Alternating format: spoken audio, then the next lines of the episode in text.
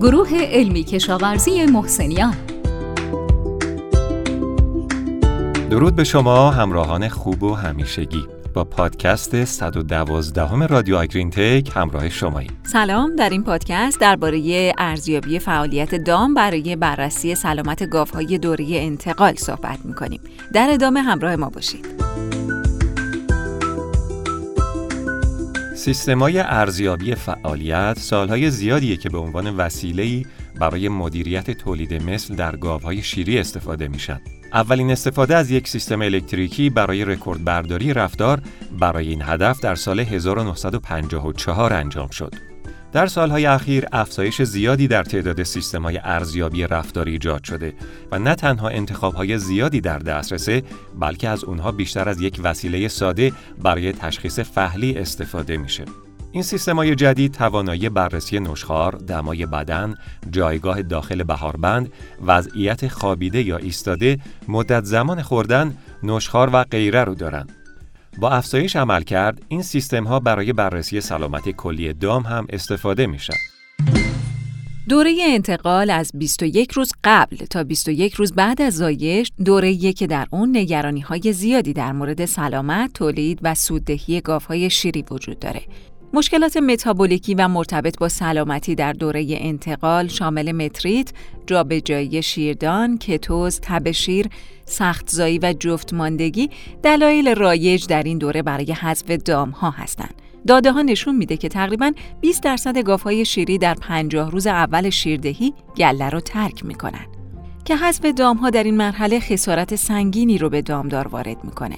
چون دام تولید شیر خودش رو انجام نداده و در واقع در شروع دوره تولید شیر حذف میشه. رادیو آگرین تک همچنین گفته شده 50 تا 60 درصد گاوها در دوره انتقال با یک بیماری متابولیکی تحت درگیر میشن که اگرچه باعث حذف دام نمیشه اما بر عملکرد تولیدی دام تاثیر منفی زیادی داره و همینطور باعث کاهش عملکرد تولید مثلی میشه. بیماری های تحت حاد اغلب قابل تشخیص نیستند و به همین دلیل عامل اصلی ایجاد کننده خسارت در گله های شیری به حساب میاد. یکی از راه های تشخیص این بیماری ها بررسی رفتار دامه. یه مطالعه در جنوب پنسیلوانیا برای برآورد اهمیت سیستم بررسی تشخیص تغییرات فعالیت‌های روزانه و الگوی نوشخوار در دوره انتقال گاوهای شیری انجام شد. این آزمایشات از آپریل 2017 تا فوریه 2018 انجام شد و متوسط فعالیت روزانه و نوشخوار با استفاده از سیستم خودکار ارزیابی رفتار جمع آوری شد. این آزمایش در گله‌ای با 650 گاو هولشتاین با متوسط تولید شیر 39.6 کیلوگرم در روز، 3.6 درصد چربی و 3 درصد پروتئین انجام شد. گاوها و تلیسه ها 45 تا 60 روز قبل از زایش به یک گردنبند مجهز شدند و اطلاعات فعالیت و نشخار تا 60 روز بعد از زایش یا تا زمانی که دام حذف شه جمع شد. در خود گله هم زمان زایش، تاریخ و نوع بیماری اعم از کتوز، جفتماندگی، جابجایی شیردان و غیره و همینطور تاریخ حذف دام مشخص شدند. بر اساس داده های مزرعه گاف ها بر اساس میزان سلامتیشون بعد از زایش به سه گروه تقسیم شدن. اول گاف بدون بیماری یعنی گاف که مشکل سلامتی نداشتن و برای 60 روز اول شیردهی در گله باقی موندن. دوم گاوهای بهبود یافته. یعنی گاوهایی که یک یا تعداد بیشتری بیماری داشتند اما بهبود پیدا کردند و در گله باقی موندند و سوم گاوهای حذف شده. یعنی گاوهایی که یک یا تعداد بیشتری بیماری داشتند و در سی روز اول شیردهی حذف شدند بیماری های مورد نظر در این طرح و بررسی متریت، جابجایی شیردان، جفت ماندگی، کتوز و تب شیر بودند. رادیو آگرین تک سیستم ارزیابی الگوی متوسط زمان نشخار و فعالیت برای تمام گاوها از 21 روز قبل تا 28 روز بعد از زایش را نشون داد. قبل از زایش متوسط نشخار روزانه گله 490 دقیقه در روز بود. نشخار در گاوهای بهبودی یافته در مقایسه با گاوهای سالم قبل و بعد از زایش کمتر بود.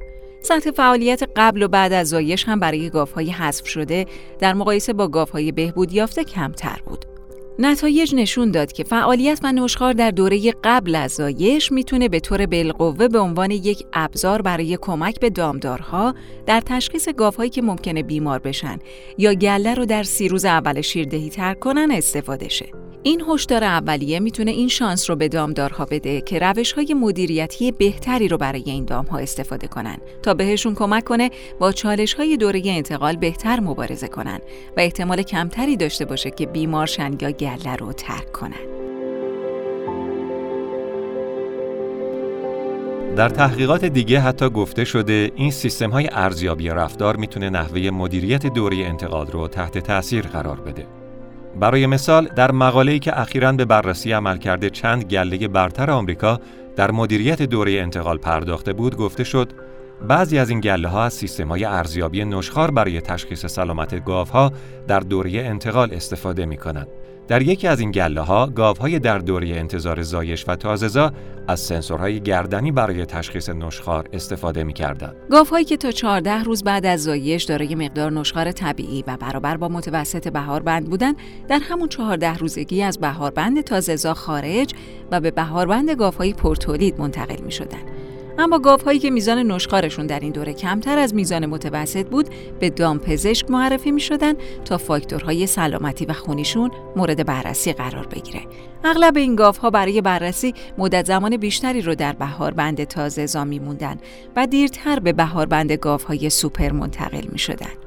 بررسی رفتار به این گله کمک کرده بود تا به راحتی گاوهای سالم رو از گاوهای مبتلا به بیماریهای تحتها تشخیص بدن و گاوهای سالم رو مدیریت بهتری کنن و زودتر منتقل کنن و همین که گاوهای بیمار رو تشخیص و به درمانشون بپردازن. به طور کلی میشه گفت با بررسی رفتار گاوها در دوره انتقال میشه گاوهای دچار بیماری های تحت حاد رو تشخیص داد و به اونها برای درمان و مراقبت بیشتر توجه کرد. همینطور میشه از این سیستم ها برای مدیریت دوره انتقال کمک گرفت و در جابجایی های سالم در بین بهاربندها استفاده کرد. خیلی ممنونیم از همراهیتون با پادکست این هفته و تا هفته بعد خدا نگهدارتون. هر هفته با رادیو تک همراه باشید. خدا حافظ.